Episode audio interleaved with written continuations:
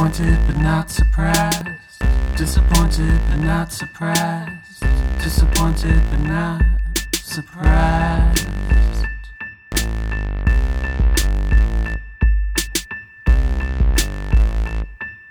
Hey guys, welcome back to another episode of Disappointed But Not Surprised. We're your co-hosts. I'm Addie. I'm Alex. This week we have a special guest. His name is Dio. He's actually one of our Instagram followers / fans. And he reached out to us and because he wanted to talk about some of his kinks. So here he is. Hey, Dio. Right. Welcome to Disappointed But Not Surprised. We're so happy to have you on. Thank you. Happy to be here. Yay. So this is your first podcast that you're doing. We are breaking your podcast cherry, and Alex and I are happy to do it. Yeah. Absolutely are. We are de-virginizing you. So yeah, please do. So you reached out to us because you were listening to the Small Penis Humiliation episode for Sissy Kiley, and you wrote me an email. It was very long, and it was very informative about your kinks, your likes, some of your fetishes that you're into, the small penis humiliation too. Ball busting, pain, all that stuff. So tell us a little bit about yourself. Tell us a little bit about your kinks. And then Alex and I will kind of answer any questions or ask any questions that we're going to have. And we're going to totally interject because we're so curious about all of this. Yeah, please do. If I'm rambling, just cut me off at any point, and ask questions or whatever else. But yeah, I heard that podcast. I mean, I kind of just have kept my finger on the pulse of kink podcasts and just particularly appreciated the fact that it was kind of so genuine and so kind of based on each individual guest. And just kind of after hearing that podcast, I was like, I've been into kink for so long and tried creating my own content. And I don't know why I've never tried to go on a podcast or even just, I was kind of inspired to just write down like all my kinks in a detailed way to sort of understand them a little bit better myself. And then also it's something that I could share with potential partners as I'm meeting them. And I was very curious to get both of your opinions on that writing. And also to sort of talk to you guys about like when is the right time to send something that detailed, or is it better to kind of just build stuff slowly? That's something that I've kind of struggled with a little bit in the past, is like, do you kind of just like start vanilla and like slowly start exploring the kinks together, or do you just give everyone everything all at once and let them make a decision? I don't know that there's a right answer there, but I was kind of interested in exploring that. Definitely not the first date. Not the first date. Let me tell you that for sure. Yeah. I feel like third date. Well, I usually fuck on the third date. So then you get the fucking out of the way. And then maybe after that, then you guys can kind of talk about that because you'll know if you like that person, if it's even worth exploring that stuff with, if there's anything. Because there's no point in talking to somebody about that if you don't see it going anywhere. You know what I mean? Or unless you see it like, yo, this could be fun for the ride. Let's see where this goes on a sexual level, but that's all it'll come out to. I don't know. I think that I don't know if there is a right or wrong answer for it. You might scare some people off immediately, but then those people aren't the ones for you. Right. Exactly. But yeah, just, I mean, in my last relationship, it was something that I think if I had been super forward in the beginning, it would have absolutely scared the person away. But we kind of just went about it slowly, and it was all like super new to her, and she got really into actually like all of it, which was pretty cool. And so in a sense, I'm thinking like, okay, well, it is possible to kind of build this, with someone from scratch. But it's also always a slippery slope because sometimes it can feel like the other person is just doing it for you. But I guess this past relationship also taught me like, you can kind of tell when the person starts to genuinely enjoy it versus when they're kind of just doing it for you. And it's not something where I want to be saying like, here's all this stuff that like I need to do. It's more like, here's some stuff that I'm interested in. Let's kind of like explore it together. And I don't want to necessarily be the guide or be demanding. I just want to be like, here are some things that I find pretty hot. Like, are there any things in here that you find hot that we could kind of explore together?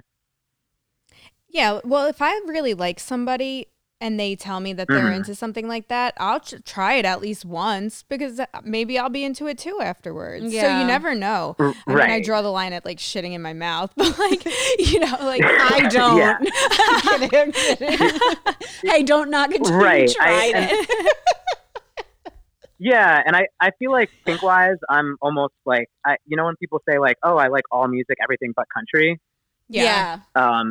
I feel like kink-wise, I'm kind of the same. I'm like, yeah, I like anything that's not illegal and doesn't involve, like, blood, shit, and puke. Yeah.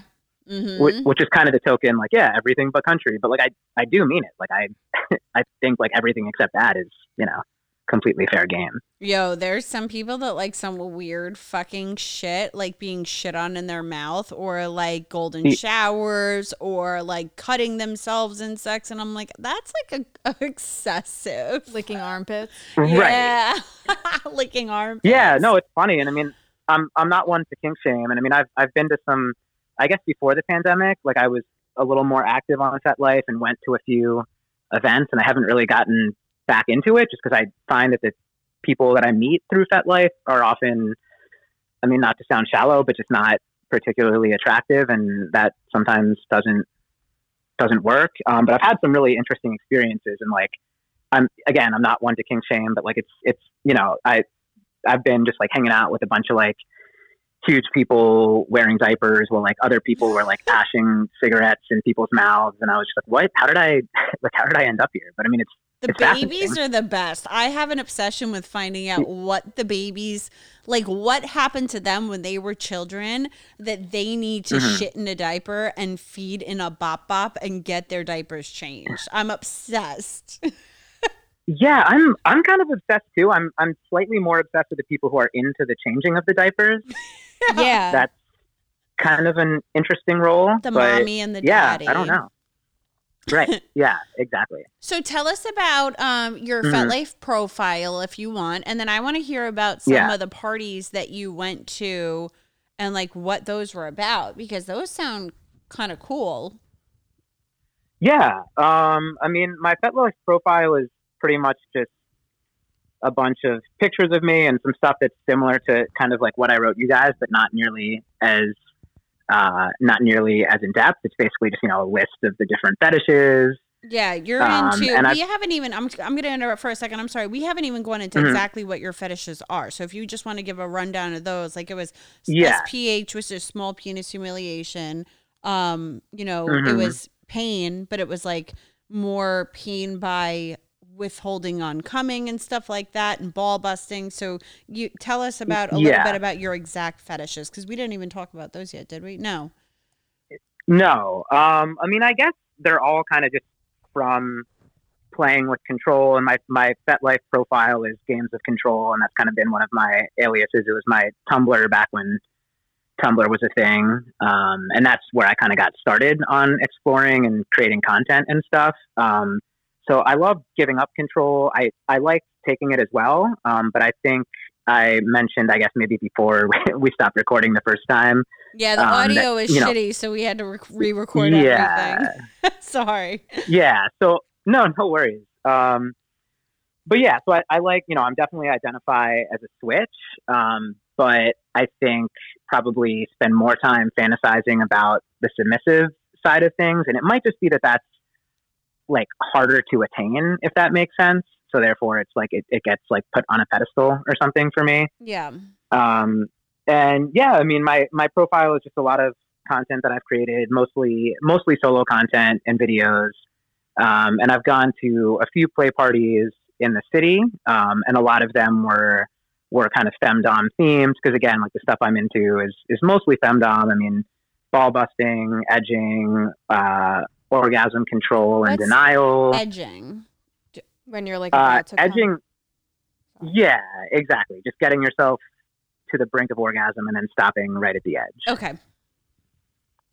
Yeah, and I mean, I like to do that, like, you know, multiple times in a day or in a session, and then if that can be like prolonged over the course of like a few days or a few weeks. I don't know. Yeah, I've definitely gone 3 or 4 weeks before. Whoa. Yeah.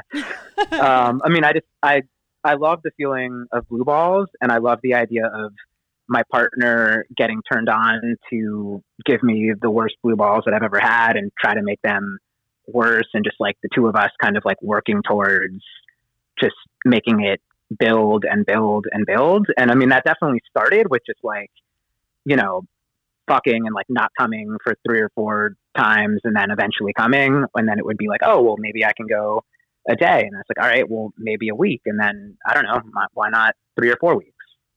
And it's so funny because I guess like blue balls is something that people are like scared to give guys, but like I just love them.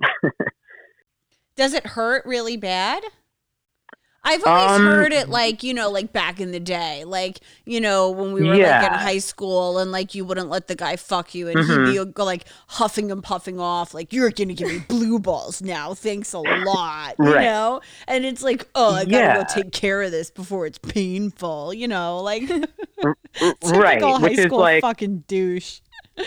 Yeah, exactly. Pretty manipulative. But like, it's, I mean, it's definitely based on truth. Like it definitely does hurt. And I still remember the first time that I got blue balls. I was fooling around with my high school girlfriend in a closet because sometimes I slept in a closet, which I guess is weird. But it was just like an easier place to fool around because it seemed more private.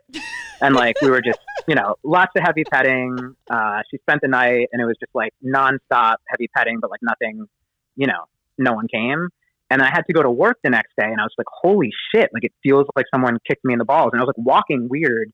To the point where this dude that I worked with, I worked at a fish market, and he was just like, what's wrong, man? Did you get like blue balls? And I was like, how do you like, really? I'm just like walking weird. And you like know that I have blue balls. It was very strange. But like, I still remember that feeling. And I don't remember if I like could tell that it turned me on then, but like, I still think about it a lot now. And that's almost like the holy grail. I'm just like, holy shit, I want blue balls so bad that like someone notices that I'm walking weird. And so with, you know, lots of edging and kind of like the long-term denial and if some ball busting thrown in there as well, like, you know, that's kind of the goal. That's crazy. I've never even heard of somebody going 3 weeks, like while having sex like that repeatedly. Have you practiced Tantra? Because I know in Tantra, it's like it's just the feeling of sex, but coming or orgasm is not the end goal. It's about like feeling oneself and being in one's body. I think I'm right. I haven't really studied Tantra. I have a couple of books on it, but have you ever practiced that before? Because I think that prolongs your orgasm. It does. And like, not overtly. And I mean, the interesting thing about it is like when I'm doing this for a long period of time, like it prolongs the orgasm, but like, at the same time, I get close progressively quicker. So like, you know, if it's in the beginning of one of these long-term edging things, you know, it might take me, you know, if I'm having sex, like it, you know, it might be like 15, 20 minutes until I'm close to coming. But like after a few days or a few weeks, it's like, it becomes hard to fuck for even 30 seconds without getting close. Right. Yeah. But with the right person, it's like, it's just like repeatedly getting close and the other person can get to the point where like, they can come repeatedly, even though it's like kind of somewhat interrupted and start and stop. But also like the refractory time, like I'm about to come and it doesn't take like a long time to then start going again. But I think that can be kind of fun. And like partners in the past have enjoyed like almost the frustration of like, they're about to come and it's like, oh shit, well, I'm about to come. So we have to stop. And they're like, but like they eventually get to come during that session and I don't. And I think that you know, can be a turn on for people. Well, that's what oral for girls is for, so the guy doesn't get the chance to ruin it. Yeah, right, exactly. And I mean, I love, you know, if I'm getting close and I'm like, oh shit, like I can't even like keep doing this. Like I need to stop and do that for a little while, which is, I guess, not necessarily like a kink thing, but when it's like forced oral because I'm getting close because the girl's refusing to let me come in a somewhat demanding way, then it's like, then that kind of, I guess, is almost end on. It's like, you can't even fuck me anymore since you're so close to coming. Like, you just have to eat my pussy. And like, that's really hot.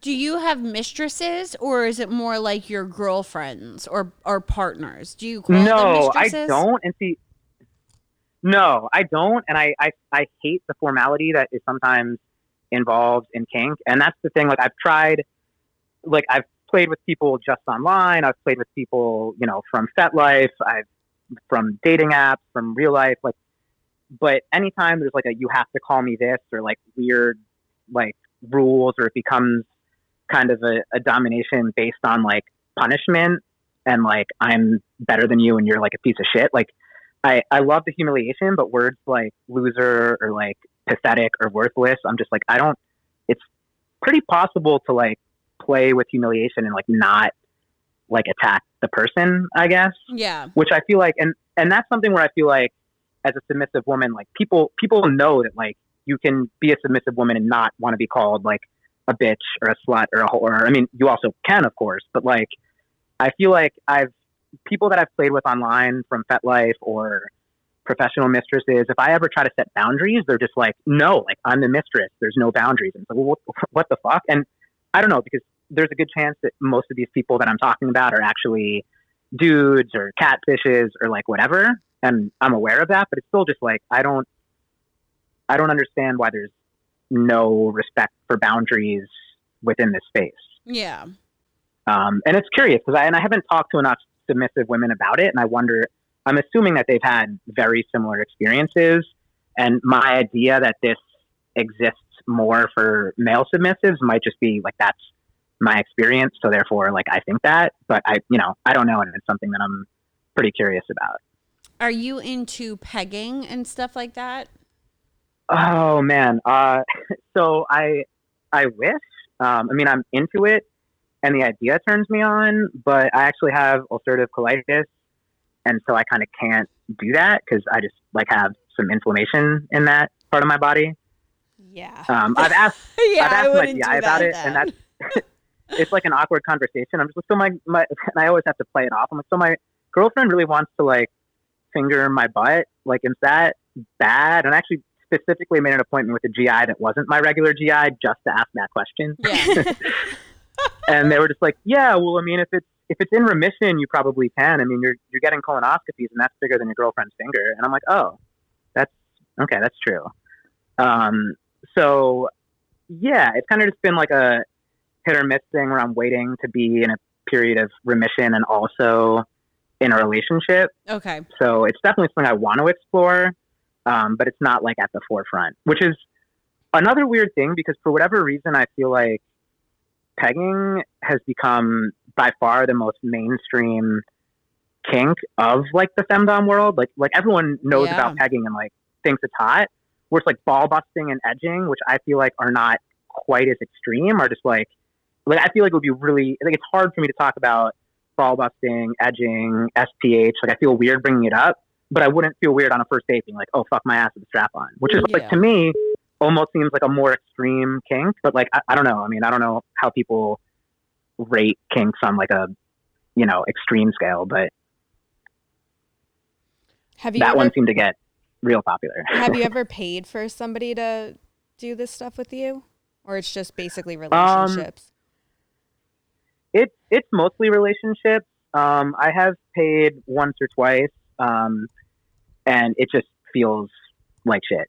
Yeah. And like, I'm really not into femdom either, which is another thing that's like, it's so hard to explore in the space, because I feel like anytime I find, like, there's just so many femdoms out there, and I'm just like, there's got to be women out there that like genuinely enjoy this stuff as well. And not that femdoms don't, but it's just like, the transactional part of it just is a huge turnoff for me. I have a friend that was actually, she was one of our insurance reps, and she's so cute. And she used to do like dominatrix stuff on, you know, she would do it on like webcamming and stuff like that back in the day. And now she's in a relationship with this guy, and she was very much into being the dominant one. And so it took her boyfriend a while to be like, you know, be okay with being the submissive, because a lot of guys have it in their heads like, yo, if you touch my ass, I'm gay. And she's like, no, you're not, because I'm the one touching your ass. You know what I mean? Like, it's not another guy. Yeah. And so it took him a little while, and now he is so into it. So there's definitely a lot of girls out there that really are obsessed with finding someone that's a little bit more submissive. Right, right. Yeah, and I'm definitely starting to come to terms with that a little bit more. I think, like, in my mid to late 20s, like, I was like, it's fucking doom and gloom. Like, I'm never going to find this. And I definitely know that it's out there. And just, like, with the right communication, it's definitely possible. Yeah. Yeah, because you have no idea the things that people are into. Alex and I didn't know this entire world of so much stuff. Like, we didn't realize that there were that many micros in this world. Yeah. Yeah, and it's funny that, like, you guys just suddenly have become like a meeting spot for all this. Like, yeah, pretty much. We're like the micro ambassadors, and we had no idea that this would happen. And forgive me if you've said this on a pod before, but like, how did like the first one happen? Like, how did, like, what's like the genesis of that? Like, just, I think it was Seaborn. There's this fucking weirdo named Seaborn that would constantly send us like jerk off videos and jerk off pictures of his little fucking pinky dick. And then he would harass us. So then I think I was like, Alex, I want to interview a micro man. So we went on Reddit and we were like, let's find this micro man. Oh. And he was very like much harassed. I know he was, you know, yeah. And so we said, listen, we'll humiliate you. So we ate sushi and FaceTimed him and humiliated him and was like, yo, bro, our sushi roll's bigger than your baby dick. And he jerked off and he interviewed on the podcast. So we kind of oh, wow. Good transaction. Yeah. And then after that. We got bombarded. Were they hand rolls or? No, it was just a little baby, like a regular piece of sushi. It was a tiny. His dick was tiny. And he was like, all right, I'll do it. And so that was kind of the first one, and that was a few years ago. And after that one, it was kind of the kickoff, and then we've been bombarded in our DMs by the micros. And we use like different hashtags and stuff, so they find it. Yeah, they find it. They search for it. Right. Oh yeah, I mean it's like a hard thing to search for. So like when you find something that seems accessible, it's like, wow, cool. Like I can do this. Like I can show my little dick here. Like it's, you know. Right. That's so funny. Yeah. And they always do. We got another one today. The guy's like, but they love the humiliation of it too. Right. And yeah, that's like, the thing is it looks like so a weird dinosaur. Like, it's really awful. Oh, he's like, does the foreskin make it look bad? I'm like, it's just really small. He goes, thank you for humiliating me. I'm like, okay. Oh, man. Like, they're ugly, and guys out there, shave your fucking pubes before you send us these pictures. We don't want to see your Brillo pad. Yeah, that's not doing anyone any favors. And yeah, I mean, it's weird, like kind of having that fetish and like not necessarily like having a micro, but like, so tell us a little bit about that, because you're into small penis humiliation, but you have a big dick. You sent me and Alex a picture of your dick before and it's fucking big. Oh, well, thanks. Yeah. I mean, I think it's like, I mean, if I'm being completely honest, like, a little bit bigger than average, well hard, and maybe a little bit smaller than average, well soft. Yeah. But I think just I think I kind of explained it in my email, but I mean, for me, I think I knew I was into ball busting. Like that was like some kink that was like innately in my being. I don't know if it was from some childhood experience, but like I knew about that before I knew I was into it.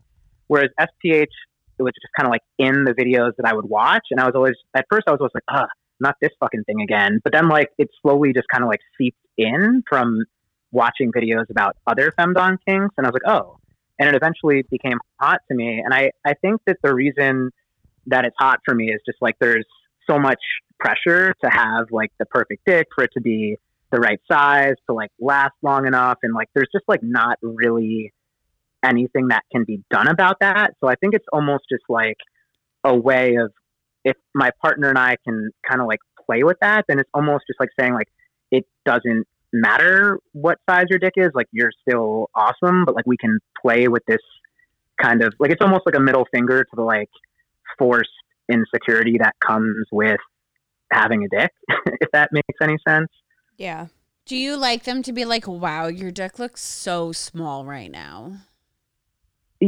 Yeah, I mean, like sometimes, I mean, not like all the times, but like it can be fun to just be like hanging out and have someone just like pull down my pants and I'm like obviously not hard yet, and they just like giggle or talk about other dicks that have been bigger, and it's almost just like, again, it's like for me it's almost like a way of like accepting it, like, yeah, if you've had sex with like 30 people, there's a pretty good chance that I'm not the biggest or even in the top whatever percent, and like accepting that and being able to talk about it openly rather than like pretending that every dick is the best dick you've ever had.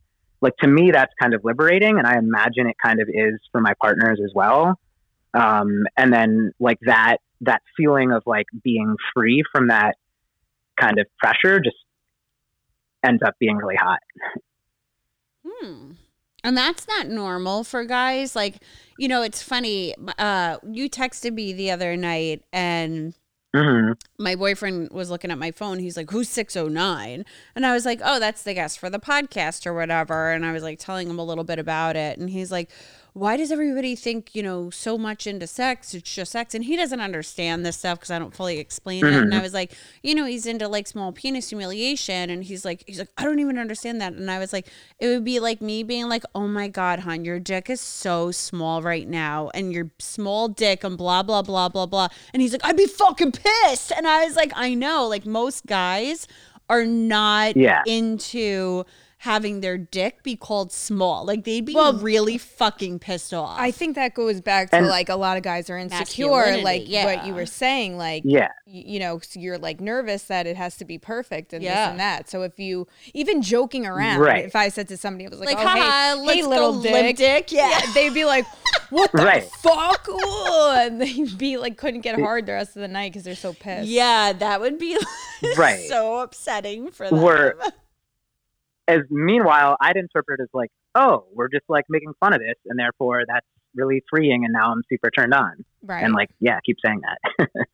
So explain ball busting, because I think a lot of our listeners might not know what it is, because it's funny, I looked it up because I thought it was almost like kicking your dick in and like, you know, but it's not that. No, it's not. I mean, it's like, I guess any kind of ball related pain, and I guess there's ball busting and there's CBT, and CBT is cock and ball torture, and I think I'm oddly specific in that I only like dull aching pain that comes from either like slapping, kicking, kneeing, like crushing, stepping on, but like if anyone was to like bite me there, I'd be like, what the fuck? Like, I hate any kind of like piercing or pinching pain. Okay, so you don't want like the sticks going into your hole or anything. Oh yeah, you know, like sounding rods. Oh God, no. Sounding, no. And that's another one where like, I've talked to Doms before and I've been like, yeah, you know, the only things that are off limits are like sounding and this. And they just go, oh, that's cool, but like, can you do sounding for me? And I'm like, no, I just said no. And they'll be like, oh. And then they'll like try to get me to do it again. It's like, no, I'm not, no, thank you. Yeah, that's a different breed. So it's not just kicking your dick in. It's like, do you get it like squashed by high heels and stuff like that, or do you? I'm not as into the high heel thing because that always ends up being like a little bit of like pinching and like abrasive pain, which I don't like. But yeah, I mean, just having someone slap them or punch them, squeezing's really hot. And I kind of like the idea of ball busting is like, again, I don't like the like super punitive punishment-based domination, but like the idea of someone using my balls to get what they want is like super hot. So having someone like push me against the wall and just like grab my balls and squeeze them hard and tell me that they can do whatever they want to me, like that's like super hot to me. How hard do you like a good punch to the dick? 50 miles per hour. Like a full boxing punch, or is it more just like how much pain can you take? That's what I'm curious about. Yeah, because some people like to be beat the fuck up, and others don't want it to be that painful. Right. I mean, I think I want it to be like kind of in the middle, like definitely more than gentle, but definitely not like full force, like actual punching. Like you're kicking. Going to the hospital. Yeah, exactly. Like I don't. Up. I mean, you're welcome to find out, but yeah, I don't know. I don't like super full force. I definitely don't want any permanent damage. And there's always a safe word involved as well. What's your common safe word? Oh man, I've had a few different ones. I think iceberg was one of them. Lychee is the most recent one that I can remember. Which lychee is a pretty perfect one because it's literally a fruit that you like kind of crack open and it's kind of ball shaped. So I mean that kind of worked. Huh. Oh, creative. Yeah, but yeah, I mean, I definitely like it to be somewhat serious. I like the threat of it to be more serious, if that makes sense. Like, I like it when someone acts like they're going to do it the hardest they've ever done it. And like when someone tells me like, oh man, like I took it easy on you last time, like this time, like it's going to be, you know, like I think like the talk is almost more of a turn on than the actual act, if that makes sense. Yeah. Cause the anticipation is like, is right, probably exactly. A turn on in itself. Right. Or even like public ball boxing. And I'm not saying like standing on the street and having my balls kicked, but like just being on the train and having someone like kind of like grab them or like a light kick or crush like under a dinner table, like that kind of stuff is pretty hot. You were writing in that you like public stuff too, like wearing the, you know, the little vibrator things out to dinner. Mm-hmm. And I have one of those. I just haven't broken it out yet. You know, what are they called? The Wii Vibe. The Lush? Yeah. We have the Wii Vibe. Yeah. I haven't used it yet. I can't figure out how to fucking use it. It was very confusing, so I was like, I give up. Oh my God. That's so fucking fun. I love those things, and I am furious that they don't exist for men yet. It's like unbelievable. There's like one that's made by the same company as Lush that kind of like sits on the base of your dick, and it's just like super loud, and it can't really even get you close to orgasm, and it's just, it's not discreet, and it's not beneficial. Like it just, it kind of sucks. But like my idea for a toy is, and you know, if a listener out there takes this and makes $1 million, like please look me up and I don't know, buy me dinner or something. But, I just want there to be a chastity cage that is Bluetooth like operated, but it doesn't just open and close with the Bluetooth, because those apparently exist and have also been hacked. So people will like be wearing a chastity cage and not be able to take it off because some random person will somehow hack into the Bluetooth chastity cage and like lock it and demand a ransom. So there's people out there whose dicks have been literally taken hostage. But like my idea is not only a safer Bluetooth cage, but like a Bluetooth cage that also has like a vibrator built in, like right under the head of the dick. So you can lock and unlock it. You can like edge your sub in public. And if there was a part around the balls that could kind of like tighten a little bit with the Bluetooth as well, then it's like literally an all-in-one toy that I just think at least part of it should exist.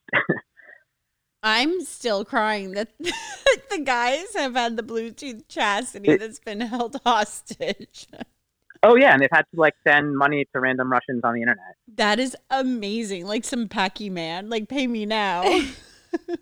Yeah, pretty much, which is I mean, again, it's also just like ridiculous the lengths that people that are into this kind of stuff like have to go to. Like I don't know, I mean, I consider myself pretty level-headed, and I mean, I've had incidences of blackmailing through this as well, and it's just like, I don't know if it was just like less, I guess, hidden and taboo, I feel like people wouldn't have their dicks held hostage. Yeah. right But like, you know, that is so fucking funny. So maybe you should patent that shit. Talk to some weird nerd scientist and patent that. Yeah, that would be pretty cool. I don't even know how to go about like making a sex toy. I contacted LoveSense and asked them about it, and those, we've thought about making chastity cages. Would you like to like give us all your information? And I was like, oh wait, no, I don't think I want to just give another company my idea. Yeah. But that is so funny. So where do you meet? How many girlfriends have you had that you have been, you know, open with this about? I would probably say girlfriends, I would say like 3 play partners. I'm not too sure. I haven't counted, but probably around 10 or 15. Okay. Do you meet them on FetLife or dating apps or just out in public or whatever? And then it just kind of gets to it. mostly dating apps and like the girlfriends that I've had. I mean, it's been kind of like slow to develop, mm-hmm. But those have always been the best. Because also like for me, it doesn't work as much as like a one night stand. Because like, especially with the kind of like prolonged edging and like long-term orgasm control, like a lot of the fantasies I have like involve a long-term partner and don't really work for a one-night thing. Like a one-night thing, like sure, like it, you know, we can have some like rough sex, there can be some ball busting, but like so much of it is like the emotional connection and the exchange of control that is like a long-term dynamic, and so that doesn't really work in like a one-off situation. Okay, yeah. But like I've definitely, I mean, I've had cool experiences. Like there was one girl that I met on Tinder who like then it, like somehow we started talking, like she had a FetLife and I had a FetLife, and she saw my stuff and she was like super into making content, and like she just came over one day and like we filmed a video of us fucking while I was wearing like a ball crushing thing, and it was just like we made some awesome femdom content. And then unfortunately she ended up, I think, entering a relationship like a few weeks after and was like, I don't make porn anymore, like I deleted the videos. And I was like, oh man, like that was I wish that I was had probably that, the best content. Yeah, exactly. I don't make porn anymore, but I did it 2 weeks ago. Yeah, exactly. And there's someone I met on Bumble that was a lingerie designer, and we started following each other on Instagram. And I think I commented, she posted a picture of like a guy in lingerie, and I was like, oh, can you like make me some lingerie? And she's like, oh, you like to wear lingerie? I was like, well, I mean, like kind of, like not like all the time. And like we just started talking, and then like she eventually made me like a custom pair of panties, and we filmed some content together as well, and that was pretty cool. Do you wear like women's lingerie, or just it's very basic like manties type stuff? No, I mean like both. I've worn both. I mean, I'm not like super into like actually like cross dressing or anything like that, but wearing panties, especially if they're like a partner's panties, I think can be pretty hot. That actually is pretty hot. And especially if it's like to show ownership, or it's like some form of like submission, or if they're like panties that I've fucked her in, or, and this has never happened, or panties that she's fucked someone else in, like any of that's just hot to me. Are you into open relationships, or no? You just like one person? I think I'm into them in theory. I haven't ever made it happen. But like, and I guess it's also tough because, at least with my last partner, like I kind of told them that I was into the idea of an open relationship, and they were super monogamous. And then I was like, well, I don't necessarily want an open relationship both ways, but like, I like the idea of, you know, the whole cuck fantasy. And it was just like really tough because they were like not into it, and then they were like super into it. And then like, I would get like a little bit of hesitation, and then they get super mad. It was just like, it's kind of like back and forth of like, are we ever going to do this? I'm like, she would go, no, I never want to do that. I could never be with anyone else. And then she'd be like, we'd be playing, and she'd get so excited talking about it, because we're like, oh, we'll just talk about it as a game.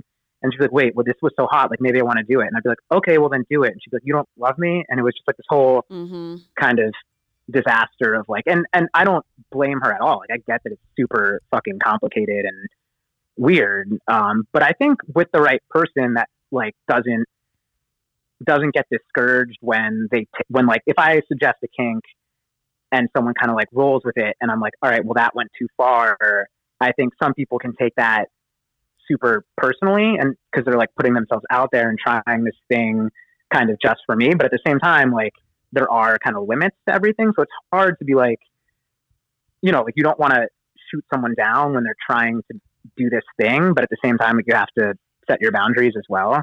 And that, you know, that can be a tricky space to navigate. Well, me and Addie take everything too far. Yeah, but if, like, but if somebody was like, "Oh, go fuck somebody else," I would say the same thing. Mm-hmm. Like, you don't love me. You want to share me. Right. I'd be devastated. I mean, I guess I almost just view it as like, I love the person so much and am so confident in their love that I know that we could like occasionally go out and do other things. And I think I've thought about like, I definitely have the cuck fantasy, but I think in reality, like I couldn't live only that life. Like I'd want to have like an open relationship, and I don't know that there's like a number. Like I don't know if it's like 80-20, like she fucks 8 guys for every 2 girls I fuck, or like I don't know that it would be quite that regimented, but like I would definitely like in the open relationship to feel to feel that I'm the cuck sometimes, but then be able to go out and like also fuck someone to just, you know, like balance things out. Have you ever had a girl be like, I can't do this. We're not dating ever again? Well, yeah, I mean, I've been divorced. So that, oh, you have? That kind of happened. Yeah. How old are you? I am 35. Okay. Which, yeah, I had to think about for a second because COVID happened. Oh, I know. Yeah. Nobody knows what year it is anymore, I feel like. Time it's all a blur. Yeah. Time is not exactly. real. Exactly. Oh, and I turned 33 and then it was, yeah, a blur. Did your ex-wife, did you practice these things with her, or is that what the demise of the relationship was? No. So it gets pretty interesting. I mean, like we started dating and I didn't know that much about any of this stuff. And then I kind of just started to be more open with her about like the kind of porn that I liked. And I was like, you know, I think we could try some of this stuff. And we tried some of it. Like we never the SPH, but like we tried like some ball busting and edging. And she kind of liked it and was like pretty into it. And it seemed cool. And when we got engaged and she was kind of just like, listen, like this stuff isn't for me. Like, I don't want to do it. And I was like, oh, okay. And she said, but I don't want to stop you from doing it. Like, I want you to explore this, because we were going to start a blog together. And she said, you know, start this blog, like explore, you can do like whatever you want with people online. And like, we'll just have good sex after it. And like, I don't really want to know about it, but I don't want to stop you. Like, this is something that you need to explore for yourself. And I was like kind of reluctant because I didn't want to do it on my own, but at the same time, like, yeah, I didn't want to deny this part of my existence. So I kind of was just, you know, playing online with people. And I thought it was weird. Like, she didn't ever want to see it. And I was like, hey, do you like want to like look at the blog? Like, I'm posting, like there's naked pictures of your fiance, like your fiance's edging himself on the internet, and like strangers are saying how cool it is. Like, don't you want to see it? Like, you kind of encouraged me to start this thing. Like, I don't, but I never said that I wanted to explore it on my own. Like, I wanted to do it together. And it was just this constant back and forth of like me trying to get her to care and her not caring. And I guess, you know, in some ways, like I probably should have seen that and been like, okay, I need to stop doing this until she's okay with it. But at the same time, like, she kept encouraging it. Right. I'd be like, I got the green light then. Yeah, that's kind of what I thought. I would want to know. I would want to see. I would be stalking your page. I'd be looking at everything. Me too. Who's that bitch that commented? I just wanted her to stalk it too. And like, I mean, I don't know. Because it's like, kind of like validation for you also. Like, makes you feel good about yourself. Yeah. Like, number one, she's okay with that. Number two, she like wants to see what I'm doing, and she's kind of into it in a way. Yeah, and like I was feeling pretty good about my body at the time. Like, you know, I was in my late 20s, like in the best shape I had ever been in. And I was like, this is cool. And I was like getting all this positive feedback, and like I wanted to share it with someone. And I, you know, I kind of couldn't. And then eventually we started talking about an open relationship, and it started as just like, you know, if you want to, like, I'm doing this thing online, if you want to be with anyone else, like that would be okay with me, just tell me. It wasn't like a cuck fantasy at the time. It was more just like, if there's stuff that you want to explore that's not with me, like it's totally fine. And she was always just like, no, like absolutely not, I can't believe you'd even say that, like I only have eyes for you, like, you know, just very much very aggressively shooting that down. And then, you know, she kind of eventually was like, you should go out and try to do this like with someone, if it's someone like, and if it's someone that you pay, or if it's someone that you meet on vacation, like it's not like a repeat thing, like, you know, I won't feel threatened at all.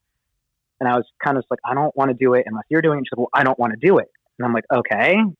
And, you know, a bunch of months passed, and we had this trip planned to Southeast Asia together to kind of see her friends, actually, not even mine. Like, I'd already been to all these countries. And then eventually she just told me she couldn't come on the trip because she was too upset. And I was like, well, we already like booked everything.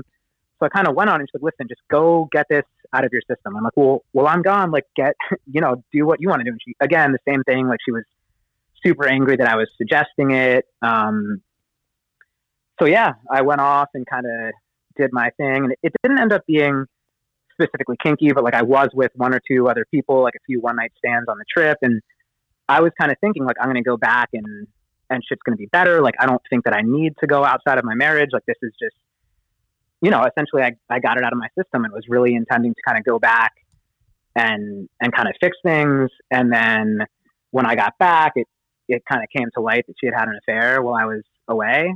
Oh shit! And I was like, I don't know how you managed to cheat on me when I'm like literally so open about, please just go do what you want, just let me know beforehand and it'll be totally cool. And like, I know it's hindsight 2020, but like it would have been fine with me. Like I went and did some stuff as well. So like it really would have been completely okay, but just like the lying and the denying, I was just like, oh. Yeah, yes. Being so adamant that, oh, I would never do that, and then you turned around and did it behind my back. Was it a one-time affair, right, or was it like a multiple-time affair? It was kind of like both. I mean, she had tried to start learning Spanish and found this like online Spanish pen pal that she was talking to. And at one point I was like, oh, you're spending a lot of time with this person like on the phone. And she was like so mad at me for even bringing that up. And she said, well, you do all your stuff on the phone. I'm like, well, is it okay? I mean, I do, but like you told me to, and like I asked you to watch and like whatever. Yeah.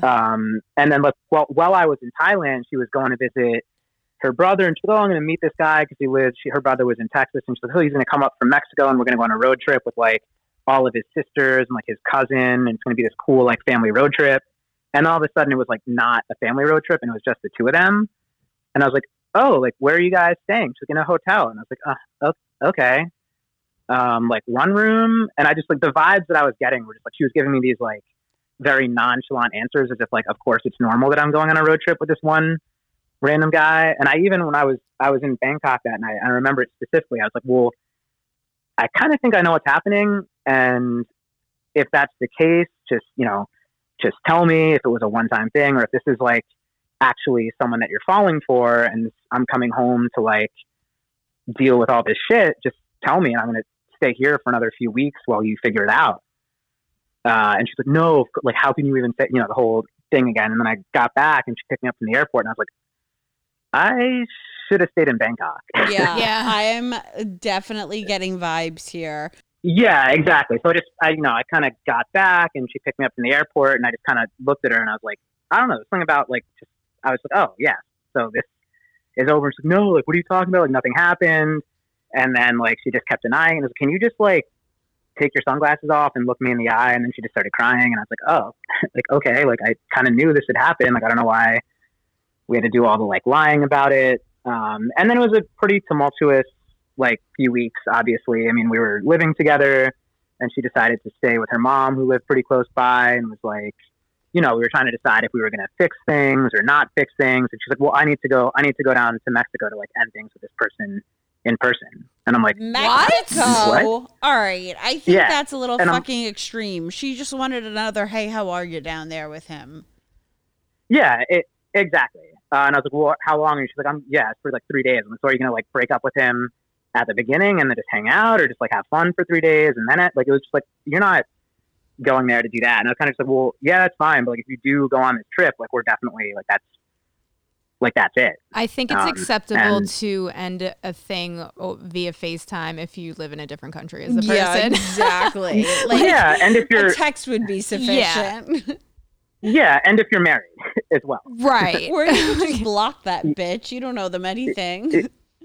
Right, exactly. So I was kind of just like, all right, well then, we're going to get a divorce. And we did. And I mean, I'm super glad, because I mean, it wasn't the right. And, she wanted to have kids at the time as a way to fix the marriage. And I was just like, I don't. And I was like, I don't think so. So I'm pretty sure she just wanted to go down there and be like, so if I leave my husband, like, are you ready to have kids like in the next year? Which they did. Which is crazy. Shit. So now she's with the Spanish teacher. Are they living in Mexico? Did she ever come back?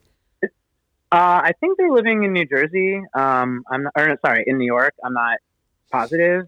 We definitely are not really in touch anymore. But yeah, I mean, it was just crazy because it was like very obvious that it was like, oh, like, I need to have kids, and if I'm not having kids with you, like, I'm going to find someone to have kids with, like, within the next year. Damn. Because that always works out well. Yeah, that works really well. Yeah, exactly. And I even told her when we were getting divorced, I was like, I don't think it's a good idea to, like, start a new life and to start a family with someone that, like, this is the backdrop of. Like, that just seems kind of like bad karma to me. But at the same time, I mean, I guess, she wanted what she wanted, and she wanted it then, so. Yeah. Who are you to judge? Whatever. It ain't your life anymore. Right. Exactly. And I mean, like I said, I'm definitely better for it. Like I've had, you know, a lot of fun since then. I've just met people that are kind of better partners on every level. You really do kind of need to find somebody that's maybe not in exactly everything that you're into, but somebody that you can at least like work sexually with, compatible with, because if they're into, if they're not into anything that you're into, it ain't gonna work. This is why people go to dominatrixes and stuff because their wife is not into it, and they need to get their fix, which is understandable. Yeah, yeah, and I think for me, it's almost not. It's not just like I need to get my fix of the femdom stuff. I think it's almost like any other, like a kink to me is just like a passion, and it's like any other passion. Like I don't need to have the same passions as my partner, but I need them to have passions as well so that they can at least understand mine. And ideally if they can introduce me to new things, like that's even better, right? Like if you're like super into like different kinds of alternative music and you meet someone that likes other kinds of alternative music and it's like, oh, I'll listen to yours and you can listen to mine. And like, they, you know, you both have interest in music, like then that's, it doesn't have to be the same music as long as there's like some kind of other passion there. Yeah. Right. So, I mean, yeah, like I don't necessarily need a partner that's super into femdom only, but if they're just like into kink in general and it's like, hey, I'll teach you one if you teach me one, like that's almost more fun for me. That is kind of fun to do it that way. Yeah. You're introducing each other to other things. And, like, you never know what the other person's going to like. Like, you don't know if you like it until you've done it. Yeah, because to be honest, I've never been with somebody who was into, like, edging, ball busting. So I have no idea if I would be into that or not. Well, there's been so many guys. And even my current boyfriend, I think, said that he's like, I've never had toys in bed. What? Right. And I'm like, well, you with me now, bitch. Yeah. And that's an attitude that like really confuses me about some dudes. And like if a girl introduces a toy and a guy's like, oh, what, am I not enough for you? It's like, dude, why? Like, no, like your girlfriend wants to use you and toys. Like that's fucking awesome. Like that, don't be threatened. Be like, pumped. Yeah, right, exactly. We for the first, you know, couple of months, we haven't needed it at any time recently, so we really haven't used it. But like, you know, we've started breaking out the vibrator, and there's things to work with it. You could still fuck your girl while she's got the vibrator in, right? Or even that, you know, that we vibe thing that I haven't even figured out how to use yet. It's very confusing, and I got to do a YouTube video with how to use it. But like, you know, stuff like that stuff is fun. Or some people like, you know, I'm not into butt play personally, but some people like butt plugs while they're being fucked. You know what I mean? Like that's still a toy. Right. That's still something that you could use in bed. Nipple clamps, whatever. Everybody's into certain things, but it's like, yo, you can still do everything else with the dick while you have your nipple clamps in, or your, you know. Oh yeah. We've used, what are they? Why am I drawing a blank? The ball things, where he ties it to his balls. Why am I drawing a blank of what it's called?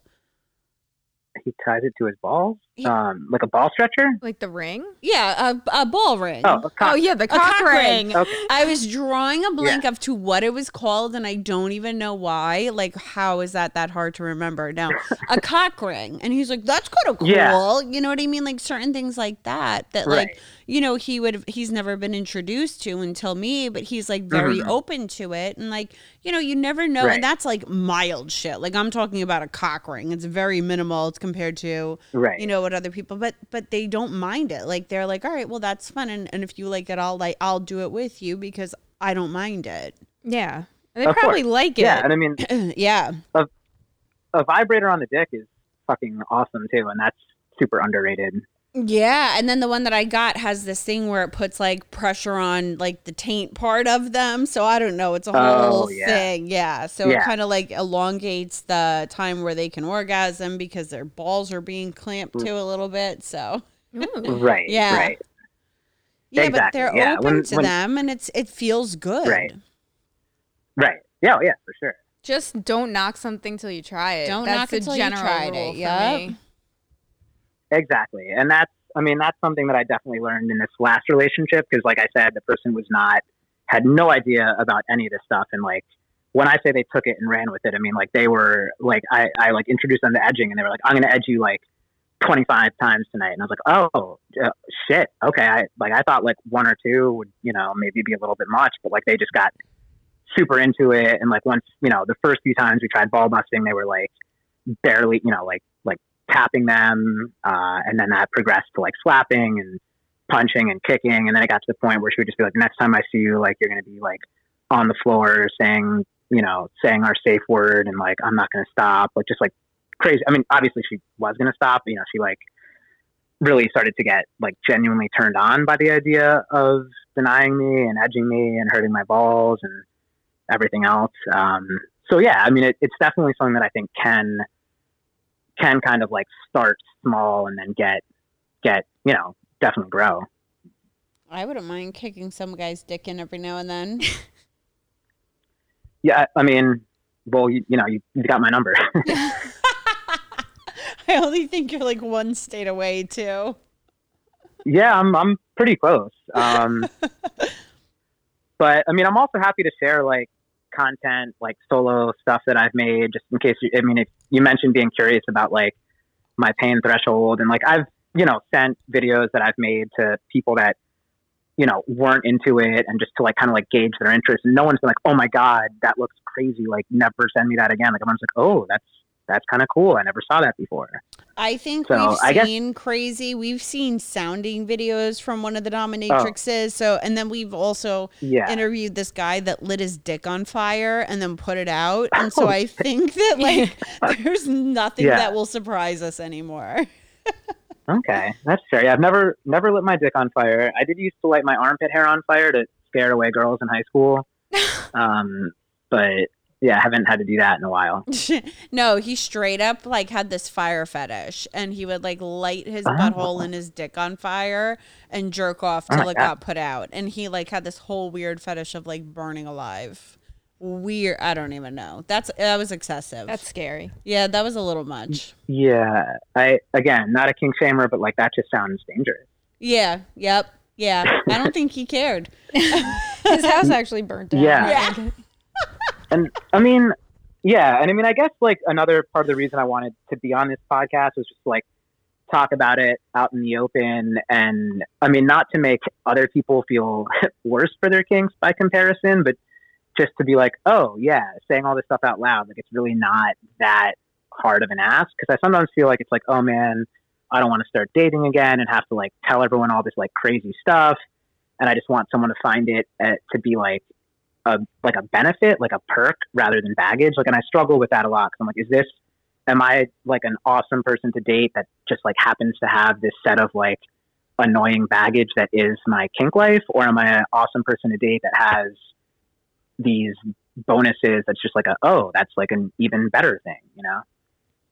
I think it depends on who you're talking to. Like if you're talking to a Mormon, she's going to think it's a burden. But if you're talking to anybody this day and age, that's not like, you know, this world is so sexualized at this point that I don't think anybody's, or not any, but there's always people out there, but I don't think it's going to be a big deal anymore if you're open to it pretty early on, like on the third or fourth or fifth date. Like I don't think, and like ease into it, like you don't have to like exactly and just start exploring and see how far they'll take it, and you know, and then if it doesn't work with them, it's like you tried and move on to the next person. Right Exactly. And yeah, I mean, the easing into it and the see how far they'll go with it, I mean, that's definitely huge for me. Cause again, like it starts to feel horrible when I'm like, here's this stuff, like, please do it. It's more like, here's the stuff I'm interested in. And then like when the person makes it their own, like, I don't want to like send people videos and be like, this is how you have to say it. Like, it's also, it's very much like individualized, and the dynamic has to be kind of like built between the people. So yeah. Yeah. And when you find somebody that you mesh with, it'll just come naturally, I think. So. Right. Exactly. Do you have any other questions for him? No, I'm good for now. I think we covered a lot of the stuff. Dio, that was awesome. Yeah. I love hearing about all of this. For sure. I'm so happy that you reached out to us. And Alex and I, thanks. If you want us to post, like we can, if you want us to, no pressure or whatever, we can, post some of your content on Twitter or whatever, to have people look awesome, at it. Yeah. We can't really do it on Instagram too much because we already got banned on fucking Instagram. And every other platform besides and Twitter, TikTok, and Facebook. So Twitter's where we're at. Oh, man. I mean that would be awesome. I'll definitely send you guys some more stuff. And I mean, feel free to post that email. Like, I'm also just curious to know what listeners would think in terms of like, is this something that's like too much to just send people? Does that almost seem too like professional to be like, oh, I've gone on my fourth date with you, so let me send you my like essay that I wrote about my sex, like I'm kind of curious for people's feedback on that, because like I tend to think about stuff kind of pragmatically, and I'm just like, I've done so much dating, and like, when do you say this, when do you not, and it's like it would be cool to just have this thing that could be here, read it and tell me what you think, but I don't know, that might be too cold. Yeah, we could definitely post some of that. Most of it will be on our Twitter page, but we'll definitely put some stuff on the Instagram page too, and then we will air this on Monday. So we can't wait to listen to the final episode. And thank you so much for coming on. Yeah, thank you so much. Absolutely. Very informative. I appreciate it. Dio, have a great night. Enjoy. Thank you. Same to you. Thanks. All right, bye. Bye. All right, guys. Well, you know what time it is. Confession Corner. Dun, dun, dun, dun. All right, first confession. Oh, this is a lovely one. I like shaving the hair on my asshole because it makes my farts louder. I've noticed that the hair kind of acts like a muffler, but once it's removed, my asshole is straight piped and the farts pop way louder. It almost sounds like a weed whacker engine. Never, ever in my life tried out farts with butt hair and without butt hair. I just can't with these. Like, what goes on? Yo, at my job, one of the guys there was showing me videos of him lighting his farts on fire, and that shit actually works. Like, if you fart next to a match, it goes... Like, it like blows up. Yeah. Oh, okay. My job's gross. All right, guys. Next and last confession. I just masturbated anally with a baguette, and it wasn't a good idea. Like, I would think that shit would crumble in your ass. Right? Okay. That's how you get gerbils in there. Yeah.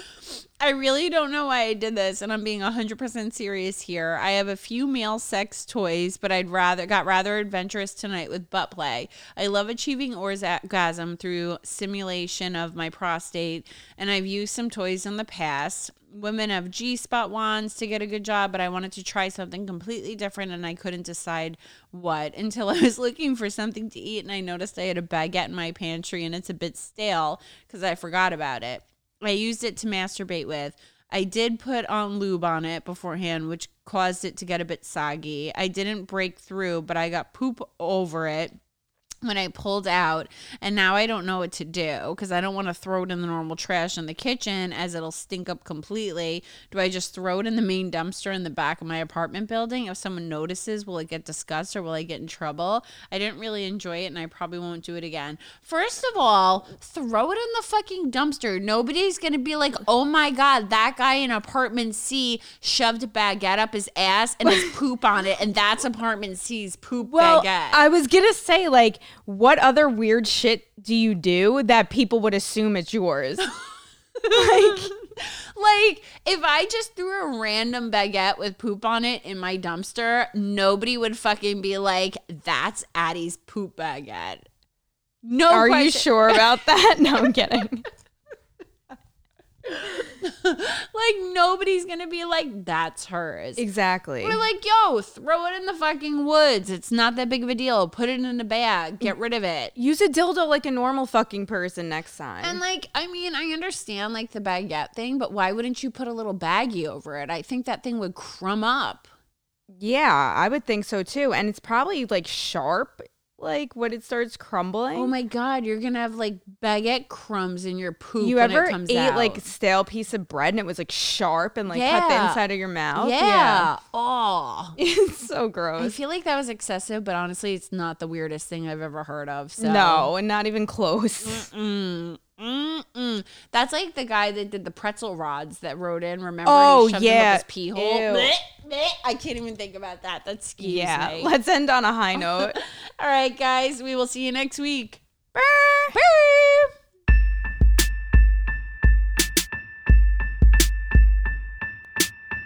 Disappointed but not surprised. Disappointed but not surprised. Disappointed but not surprised.